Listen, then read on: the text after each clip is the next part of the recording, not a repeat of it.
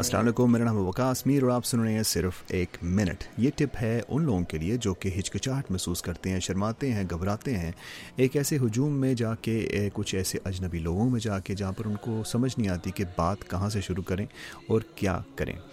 اپنے ذہن میں ایسے شخص کو لے کے آئیں، اپنی ایسی پرسنالٹی کو لے کے آئیں جن کو آپ لک اپ ٹو کرتے ہیں، جن کے جیسا آپ ہونا چاہتے ہیں، جن کا کانفیڈنس آپ دیکھ کر آپ کو لگتا ہے کہ کاش میں بھی ایسا ہوتا یا ہوتی۔ تو بالکل ویسے ہی ایکٹ آؤٹ کریں۔